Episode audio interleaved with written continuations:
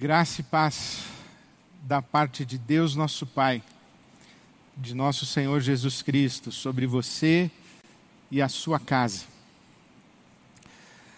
Nos últimos dias, nós nos vimos envolvidos num debate jurídico e teológico a respeito da realização de cultos e missas presenciais.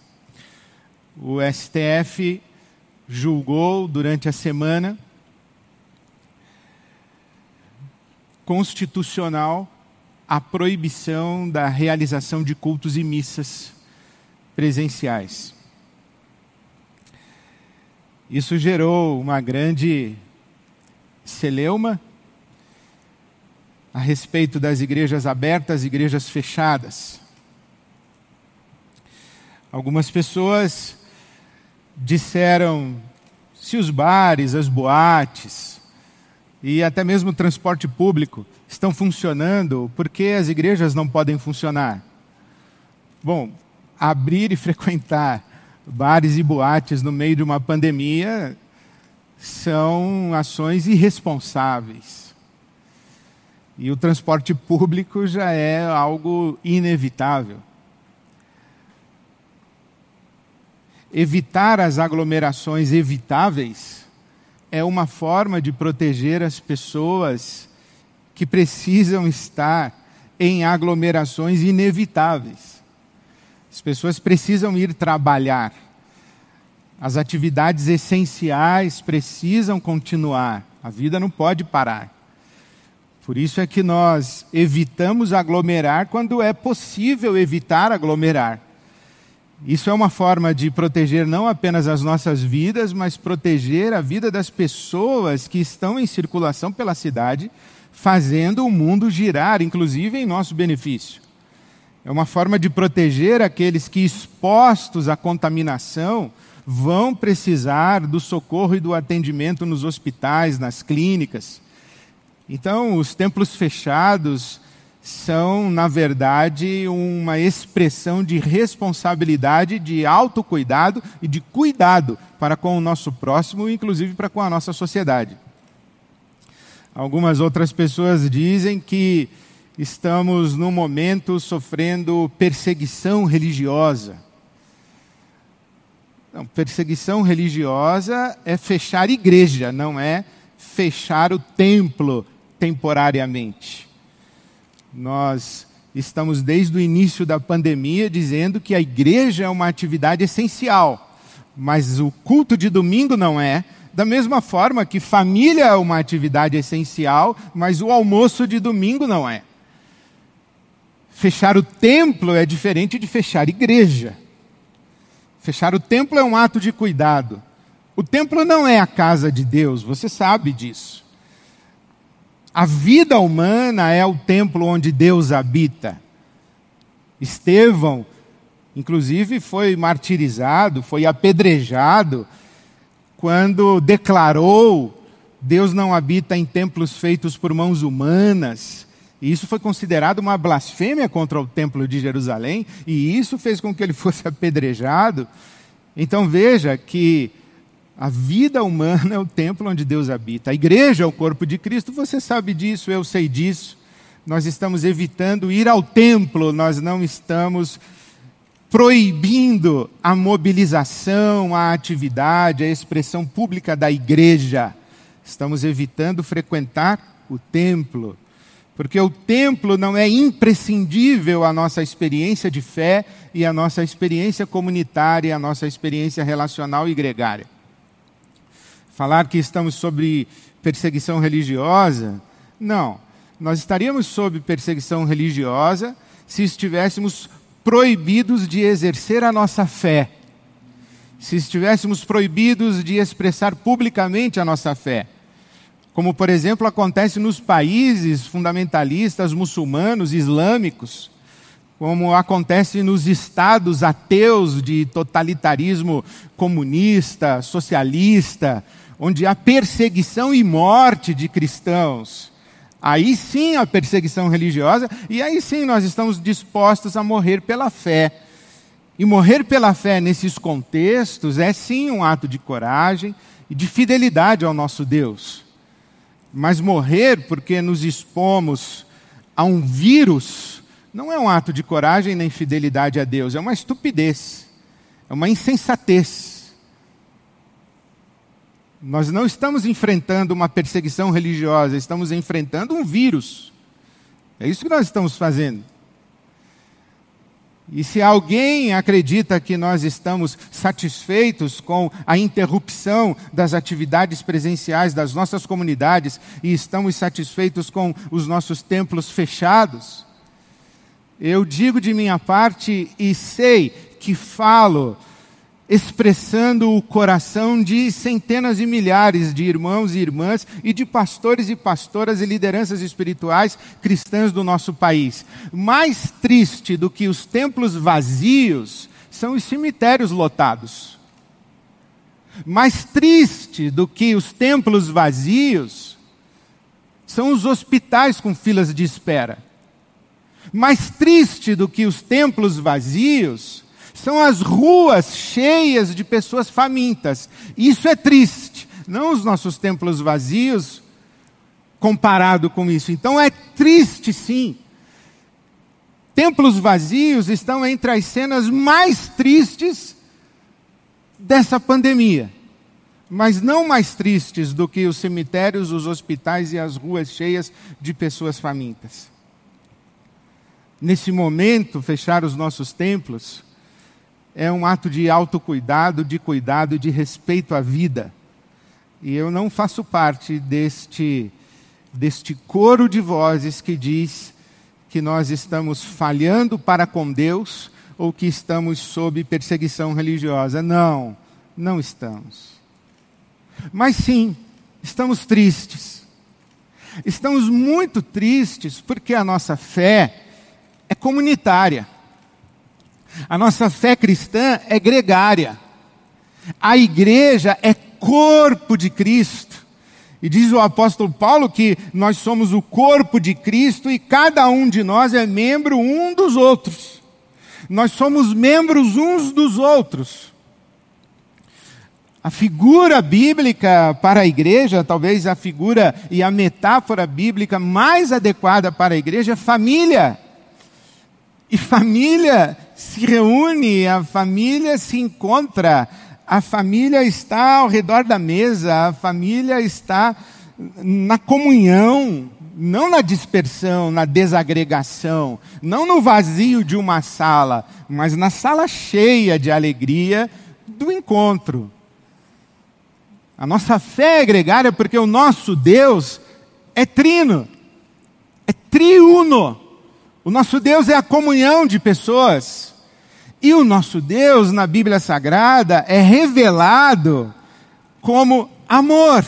E o amor é necessariamente relacional. Por isso a nossa fé é a fé do encontro. E por isso estamos tristes com o nosso templo vazio. Estou muito triste com isso aqui vazio. Muito triste. Assim como o pastor Samuel, a irmã Irene, meu abraço eu também tenho saudade do seu abraço. E também aguardo com expectativa o momento quando poderemos estar juntos. Porque acredito que esse auditório lotado, esse auditório cheio, com, com encontros, com abraços, além de todos os benefícios e de todas as, as significações que existem em tudo isso, além de toda a alegria que isso nos proporciona, eu penso que um auditório cheio de gente, gente de todo tipo, toda raça, toda cor, gente que vem de tudo que é lugar,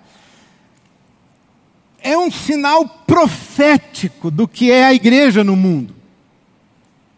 Porque a igreja é essa comunidade plural, essa comunidade diversa em que pessoas, as, as mais diferentes, as mais diversas, as mais inconcebíveis para que estivessem juntas, estão juntas. E só estão juntas porque têm em comum a fé em o nosso Senhor Jesus Cristo.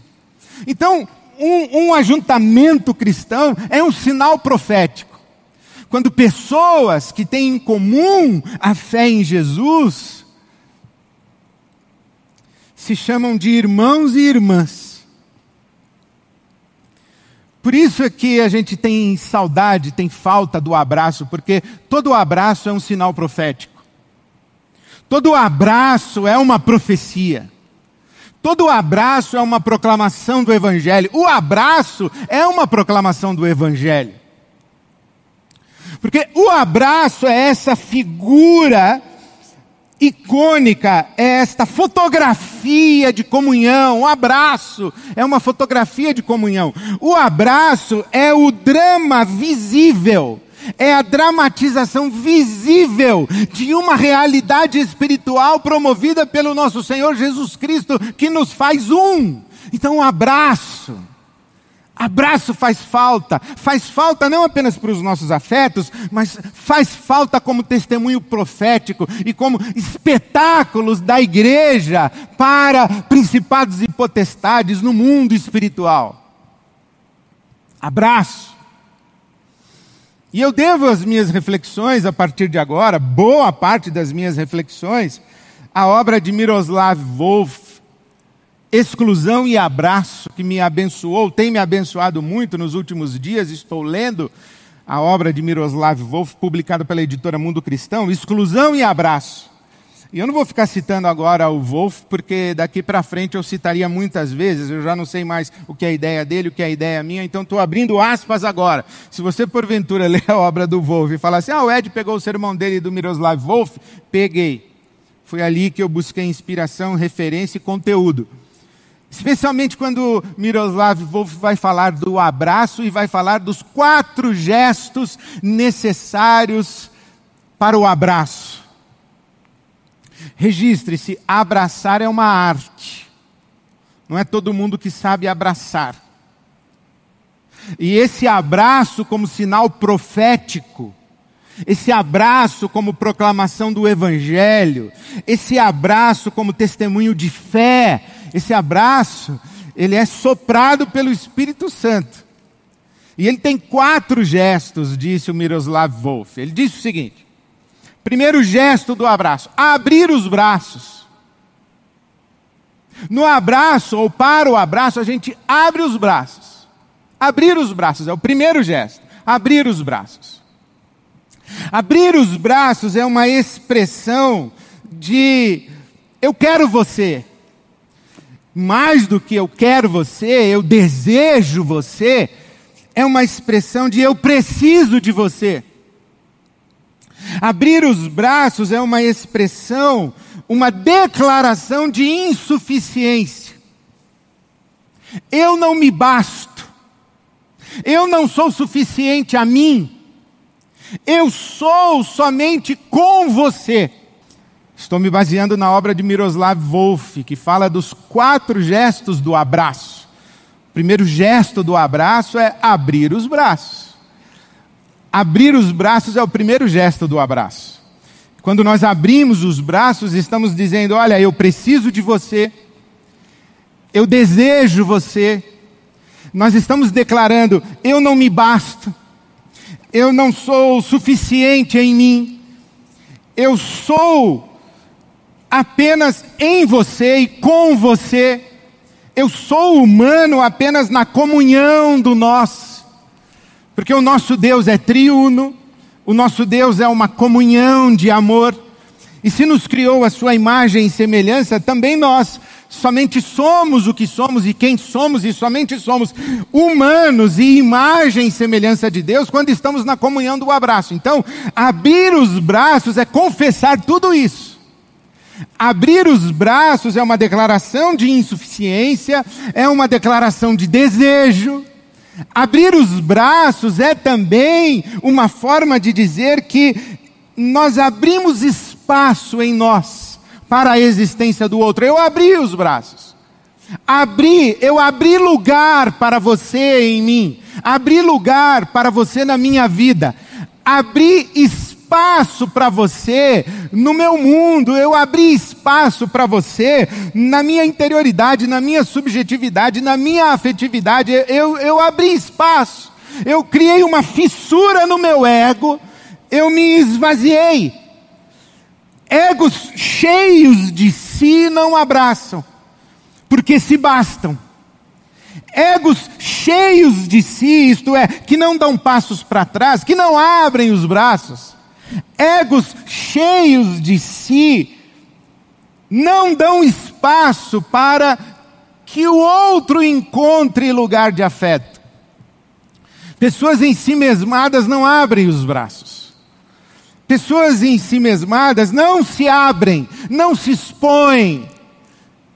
Por isso, o primeiro gesto do abraço é abrir os braços. E abrir os braços é também uma expressão de um convite.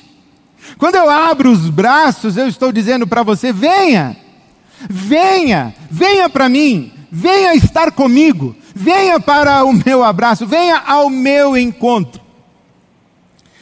E não apenas quando eu abro os braços para o abraço, eu estou convidando você, mas, de certa maneira,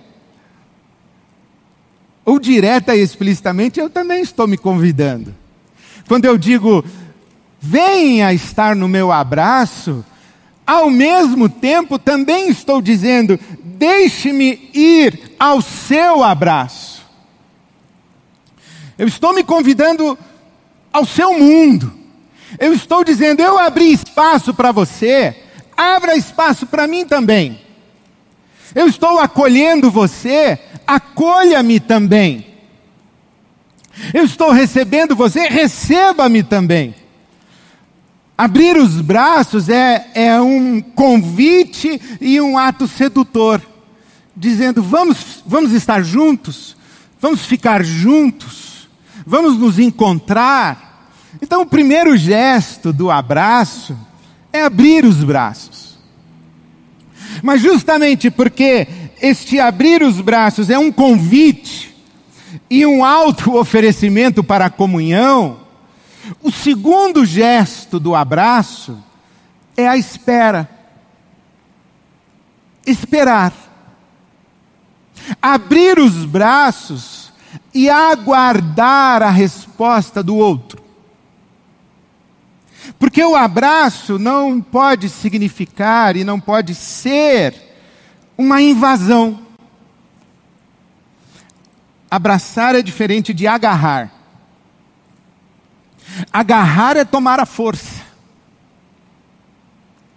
Abraço é encontro de duas vontades livres. Então, quando eu abro os braços e espero a reciprocidade, eu respeito inclusive você, se você porventura me disser que não quer o meu abraço que não quer me abraçar, ou pelo menos não agora. Por isso é que se diz que não é não. E o não precisa ser respeitado.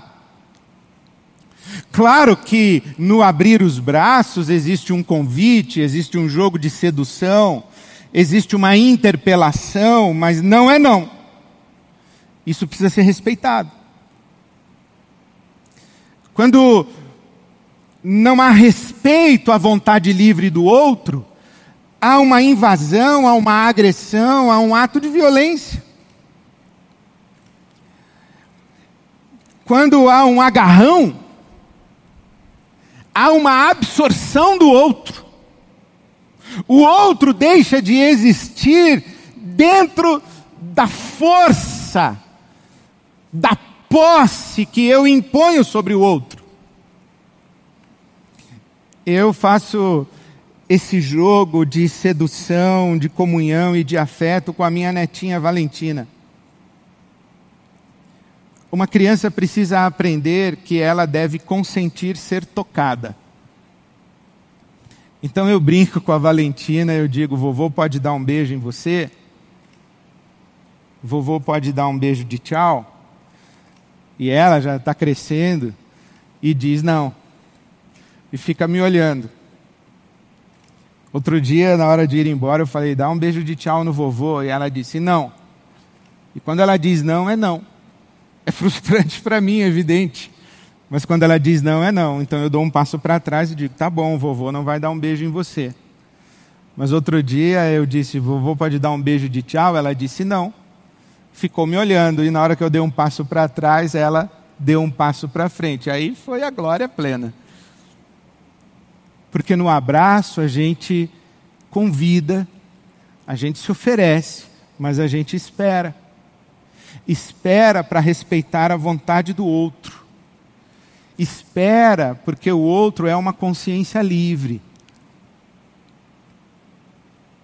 Espera para não absorver o outro. Espera porque também é frustrante um abraço em que o outro está assim. Abraço é o encontro de dois braços que se fecham sobre si. Por isso é que o terceiro gesto do abraço é fechar os braços. Então eu abro os braços convidando você, eu aguardo, mas se você vem ao meu encontro, eu fecho os braços e nós nos fechamos sobre nós. Nós nos acolhemos mutuamente. Os meus braços envolvem você e os seus braços me envolvem. E nós nos envolvemos respeitosamente, sem violência, respeitando a proporcionalidade da força. É, porque, veja, abraço não é absorção do outro, é encontro de vontades livres. Aquele abraço de urso que você esmaga o outro, o outro fica ali sem reação, sem expressão. Eu tenho amigos que são muito maiores do que eu e eles me dão abraços de urso. São abraços muito gostosos. Alguns, inclusive, me pegam, me levantam. E é muito gostoso num abraço. Porque esse meu amigo que assim me abraça está dizendo: pô, que alegria encontrar você. Eu realmente quero você, quero o seu abraço. Eu realmente tenho prazer na sua companhia. Mas isso é um abraço, não é uma relação. Uma relação em que um abraça e o outro está assim, é uma relação sufocante é uma, uma relação opressiva, é uma relação violenta. Por isso é que nos abraçamos mutuamente. No abraço, nós somos ativos e passivos ao mesmo tempo.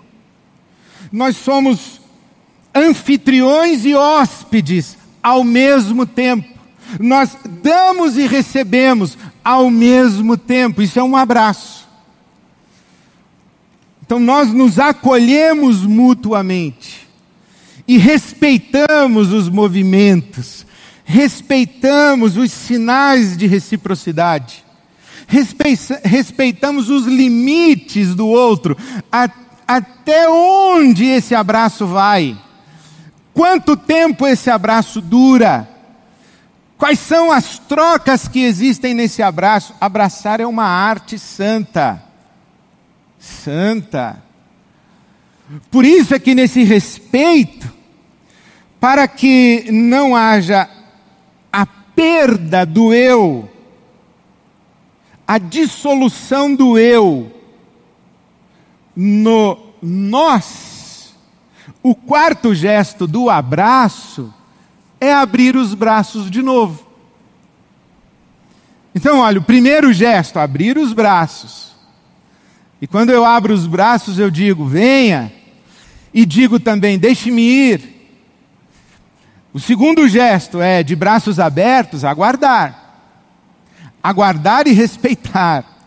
O terceiro gesto é fechar os braços. E nós nos abraçamos. Mas o quarto e último gesto é abrir os braços de novo. Para que os dois eus se distanciem. E se distanciem enriquecidos pela troca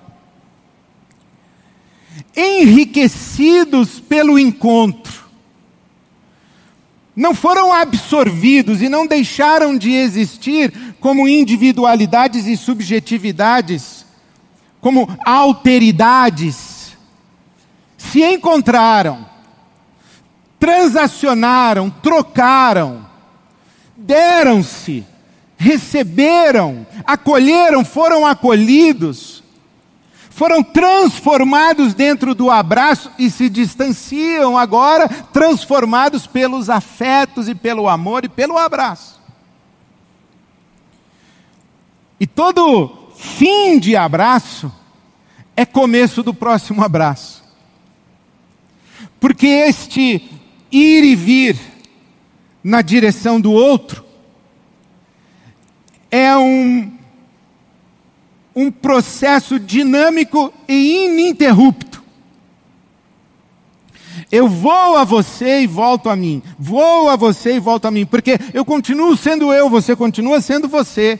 Nós nos encontramos, nos transformamos, nos afetamos, nos enriquecemos, nos consolamos, nos instruímos, nos abençoamos e depois vamos à nossa individualidade, mas nos encontramos novamente numa dança, numa dança muito bonita de comunhão. Por isso é que, sim, sentimos muita falta dos abraços.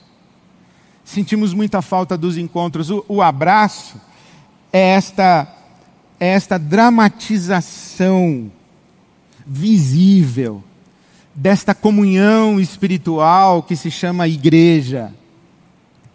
Quando as pessoas se, se assumem, quando nós nos assumimos e, e nos confessamos,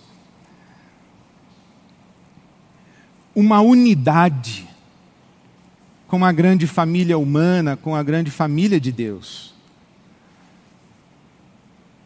Quando nós abrimos espaço em nós, quando nós impomos limites aos nossos egos, para que estejamos juntos, quando nós nos respeitamos, quando nós respeitamos os limites dos encontros, quando nós convivemos com a, com a entrega e com a liberdade das consciências. Isso tudo é muito maravilhoso.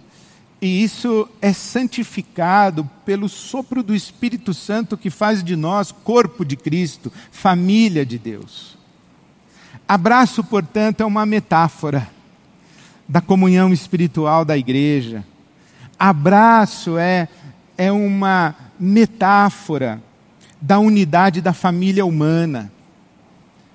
Abraço é um ato profético. Abraço é uma proclamação do Evangelho. Abraço é um testemunho do amor de Deus. A Bíblia fala de abraços. E a Bíblia fala de abraços de um jeito muito extraordinário. Agora deixo para trás as páginas do Miroslav Wolf e vou às páginas da Escritura Sagrada, porque há três abraços na Escritura Sagrada que interpelam demais o meu coração e eu tenho certeza que vai falar com o seu coração. O primeiro abraço é o abraço entre dois irmãos, Esaú e Jacó. Jacó tramou com sua mãe e articulou com a sua mãe enganar o pai, que já na sua velhice abençoou a ele, Jacó, o filho mais novo, em detrimento de abençoar o filho mais velho, Esaú. Embora Jacó tivesse uma profecia de que ele seria abençoado e Esaú iria servi-lo, a maneira como Jacó e sua mãe Rebeca fizeram a articulação para que a profecia se cumprisse não foi correta eles enganaram, mentiram, iludiram. E isto foi percebido por Esaú como um ato de usurpação da sua primogenitura. Por isso é que quando Jacó se vê vulnerável após a morte do seu pai Isaac, sua mãe diz: Meu filho, agora o ódio do seu irmão contra você não tem impedimento. Não existe mais uma barreira entre o ódio do seu irmão e você. É melhor você fugir. E de fato, Jacó foge para a casa do seu tio Labão. E passa muitos anos, 20 anos, distante de Esaú. Até que Jacó tem um encontro com Deus no Vale do Jaboque. E no dia seguinte vai encontrar-se com seu irmão Esaú. Jacó está muito aflito, porque acredita que o seu irmão vem ao seu encontro com ares de vingança. Jacó envia presentes. Jacó não sabe como será recebido. Ele não sabe se há espaço para ele na vida do irmão. Ele não sabe se o seu irmão estará de braços abertos, se o seu irmão estará disponível para o encontro. Ele não sabe. Mas a Bíblia Sagrada diz, em Gênesis 33, o versículo 4, que assim que Esaú viu Jacó, correu ao seu encontro e o abraçou, e os dois abraçados choraram. E em silêncio se reconciliaram, se amaram, se receberam novamente um na vida do outro deixaram para trás o seu passado, os seus ódios, os seus ressentimentos, as suas culpas, as suas vergonhas, e se abraçaram e choraram. E disseram um ao outro: Ver a tua face é como ver a face de Deus. Aí está a beleza do encontro e a beleza do abraço. O outro abraço da Bíblia é o abraço entre José e os seus irmãos. Você sabe que José foi vendido pelos seus irmãos e se tornou escravo no Egito. Os seus irmãos, movidos por inveja, por ressentimento, por uma disputa interna entre irmãos. Os irmãos de José conspiraram a sua morte, mas depois decidiram não matá-lo, apenas vendê-lo como escravo para o Egito. Ali no Egito, José é exaltado e Faraó coloca no dedo de José o seu anel e dá autoridade a José sobre todo o Egito. Chega o tempo da fome e as pessoas acorrem ao Egito de todas as partes do mundo de então em busca de suprimentos. Abençoados pelo Nilo, não faltou alimento ao Egito. O rio Nilo irrigava as terras do Egito e ali houve suprimento suficiente para o Egito e também para o comércio com os outros povos. E os outros povos vieram. E quando os outros povos vieram, vieram os irmãos de José. Que chegando ao Egito já não encontraram José. Encontraram um José egípcio, com traje egípcio, com tinturas egípcias, com sotaque egípcio com o nome egípcio Azenat Paneia, como uma autoridade egípcia, e não reconheceram José. E ali, interpelados por José e conversando com José, o coração de José se comovia e ele se retirava para os lugares do palácio e chorava em voz tão alta, um choro tão agonizante que todos no palácio ouviam, e ele voltava para a audiência. Até que ele se desmascara, ele se revela e diz: Eu sou José, o seu irmão. E diz a Bíblia Sagrada, em Gênesis 45, os versículos 14 e 15, que nesse momento em que José se revela, eles se abraçaram e choraram. José e os seus irmãos se abraçaram e choraram, e se reconciliaram, e deixaram para trás o seu passado, as suas mágoas, os seus ressentimentos, as suas culpas, as suas vergonhas, as suas hostilidades, as suas diferenças, a sua competição, deixaram tudo isso para trás, se reencontraram num abraço em que choraram, e diz a Bíblia Sagrada que a partir do abraço, os seus irmãos conseguiram conversar com José. O abraço oportunizou a conversa. O abraço abriu espaço para conversa. O abraço é isso, eu abri meus braços. Eu disse para vocês, é José falando com os irmãos, eu digo a vocês: há espaço em mim para vocês, venham. Eu fiz fissuras no meu ego para receber vocês, então venham. Abram espaço no coração de vocês para mim também. Vamos nos encontrar num abraço. Foi isso que aconteceu com José e os seus irmãos.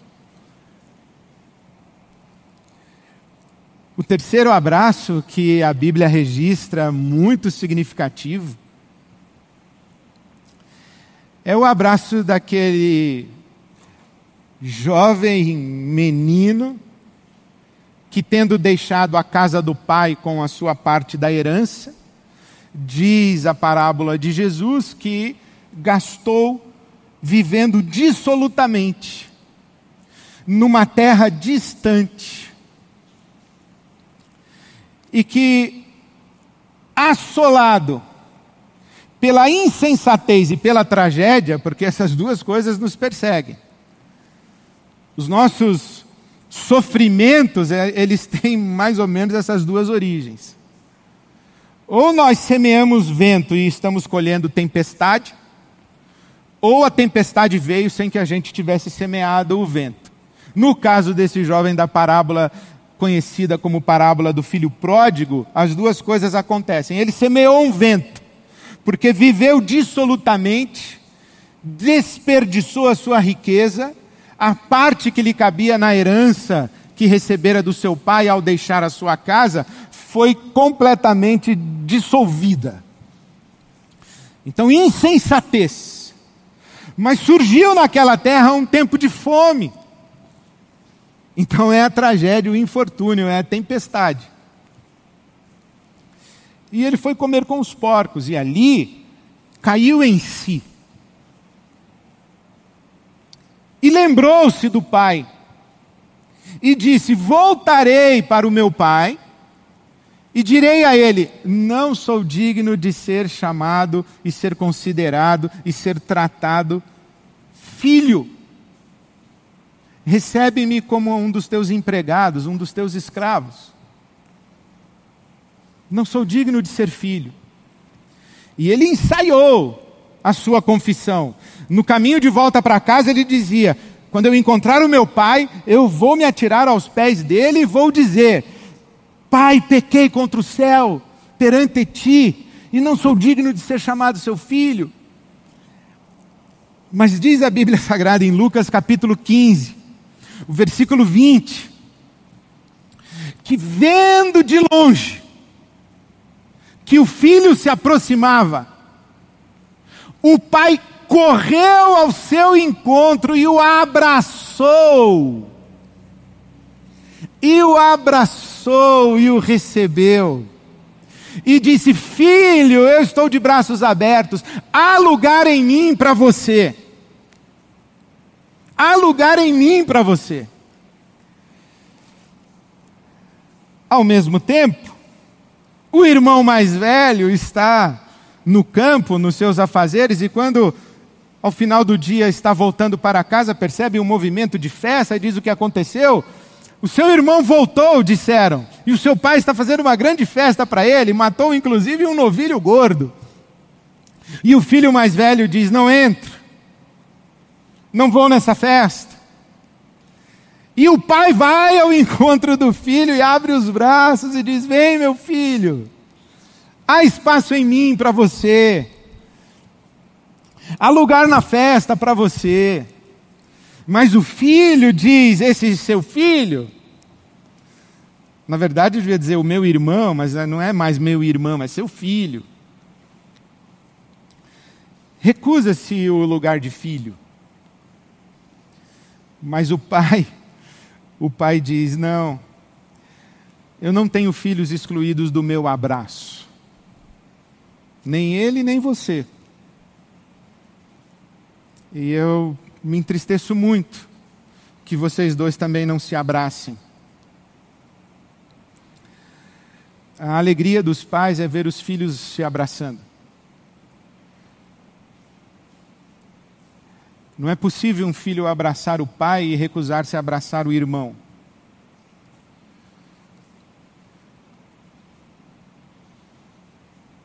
Por isso que o abraço é um testemunho do amor de Deus, é uma proclamação do Evangelho e o abraço é um ato profético. E a coisa mais linda dessas três histórias é que elas têm um ponto em comum.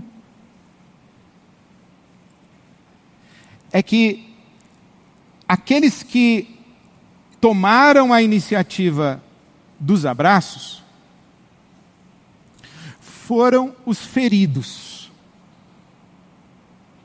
não foram os que feriram.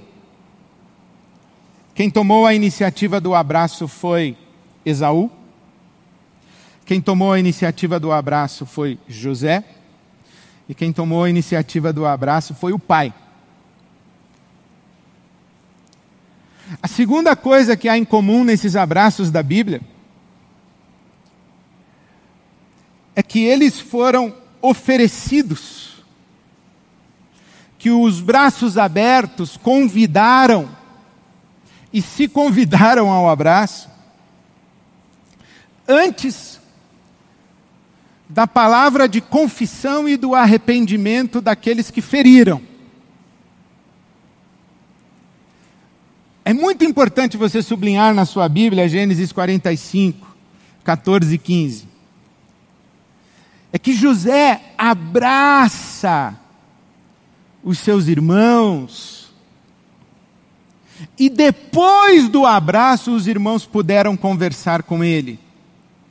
José não ficou esperando os seus irmãos dizendo: estamos arrependidos. José não ficou esperando os seus irmãos pedirem perdão. José não ficou esperando para ver se os seus irmãos estavam transformados para verificar se os seus irmãos mereciam ser abraçados. Não! Da mesma forma, Esaú. Esaú não se aproximou dizendo: Deixe-me ver se Jacó está transformado. Ou se ele ainda é um manipulador que me mandou presentes para tentar me comprar, me subornar, conquistar o meu afeto com os seus artifícios. Não. Esaú não ficou esperando Jacó pedir perdão. Abraçou. E o pai do menino, quando correu ao seu encontro, não permitiu sequer que ele terminasse a sua confissão, nem, nem deixou. Abriu-se. E talvez você diga, essa não é uma ação violenta, de nem deixar o outro se arrepender, pedir perdão? Não seria melhor dizer que é uma ação amorosa? O amor que constrange? Não seria melhor dizer que nestes três abraços há uma verdade que está sendo anunciada, gritada, proclamada em alto e bom som para todo o universo. E a verdade é que aquilo que nos une é sempre maior do que qualquer coisa que eventualmente possa pretender nos separar, inclusive o nosso pecado. Nós somos um e só somos humanos dentro dos abraços. Nós somente nos humanizamos dentro dos abraços. E a nossa relação com Deus, o nosso Pai, com Deus, o Filho, com Deus, o Espírito Santo, a nossa relação com essa comunhão divina, a nossa inserção, a nossa participação nessa comunhão divina, ela só acontece porque nessa comunhão estamos todos. E especialmente quando o pai abraça o filho, eu acho isso tão lindo, tão extraordinário, tão maravilhoso, tão revelador, tão, tão singular do Evangelho, tão graça pura do Evangelho. É que a relação pai e filho não é uma relação que se sustenta em critérios morais. Você é meu filho desde que se comporte do jeito que eu acho certo. Não é isso que estabelece a relação pai-filho. E se não é o critério moral que estabelece a relação pai-filho, também não é o critério moral que quebra a relação pai-filho. Quando o pai sequer espera o arrependimento e a confissão, e abraça, ele está dizendo: Você é meu filho. Eu te gerei, eu te amo, você é parte de mim. Eu te desejo, eu te quero, eu te amo com amor eterno, não importa quem você seja, o que você faça, você é meu filho. Aí depois do abraço, abre os braços, vamos conversar. As transformações vêm depois do abraço, é dentro dessa certeza de que somos amados por Deus, que estamos livres para que Ele nos transforme, porque nos, nos entregamos a Ele sem medo. E nessa relação, então, somos transformados. Isso é o Evangelho. E se é verdade que a relação pai-filho não se estabelece por critérios morais, também a relação irmão-irmã irmão, irmã, irmã, não se estabelece por critérios morais. Você é meu irmão desde que não faça nada que eu não gosto. Ou não faça nada que eu não gosto, ou não faça nada que me fira, que me machuque. Não. Você é meu irmão e minha irmã mesmo quando você me machuca. E vai continuar sendo mesmo depois de ter me machucado. E no abraço nós dizemos isso que nós somos um. E o fato de sermos um é maior do que qualquer coisa que tenhamos feito um ao outro para eventualmente nos separar. Aquilo que nos une é sempre maior do que aquilo que pode nos separar. Quanto mais essas questões da nossa sociedade hoje, que são tão doloridas, dolorosas e causam tanto sofrimento. Então, sim, eu estou com muita saudade do seu abraço, eu estou sentindo muita falta de abraço, eu estou sentindo falta de abraçar as pessoas. E, e várias vezes eu estive em situações nessa pandemia em que eu estava diante de uma pessoa que tudo quanto eu queria é dizer: vem aqui, deixa eu te dar um abraço, ou por favor, me dê um abraço, mas eu não podia. Então, sim, eu estou sentindo falta dos abraços. Mas eu não estou sentindo apenas a falta dos abraços que foram impedidos pela pandemia. Eu estou sentindo falta dos abraços que foram impedidas ou foram impedidos por essa guerra de ideias, por essa guerra de preferências políticas, por essa guerra violenta, por essa guerra, por essa hostilidade da nossa sociedade essa guerra que me impede de ser eu mesmo, de expressar as minhas ideias, sem ser hostilizado, sem ser ofendido, sem ser agredido, sem me sentir ameaçado. Eu sinto falta de uma sociedade que abre os braços para mim e diga: Ed René pode se expressar com autenticidade. Eu sinto falta do abraço entre os diversos, entre os diferentes. E eu sinto muita falta, muita falta, de uma igreja que abraça transgressores e pecadores. Porque se há uma comunidade para abraçar gente que pecou e gente que não merece ser abraçada, quem merece? Se há uma comunidade que abraça quem ninguém quer abraçar, se há uma comunidade que abraça pessoas que querem uma oportunidade de recomeçar a vida, refazer a vida. E se há uma comunidade que pode abraçar sem exigir arrependimento, confissão, declaração doutrinária, código moral, se há uma comunidade que pode abraçar como Deus abraça, é a igreja.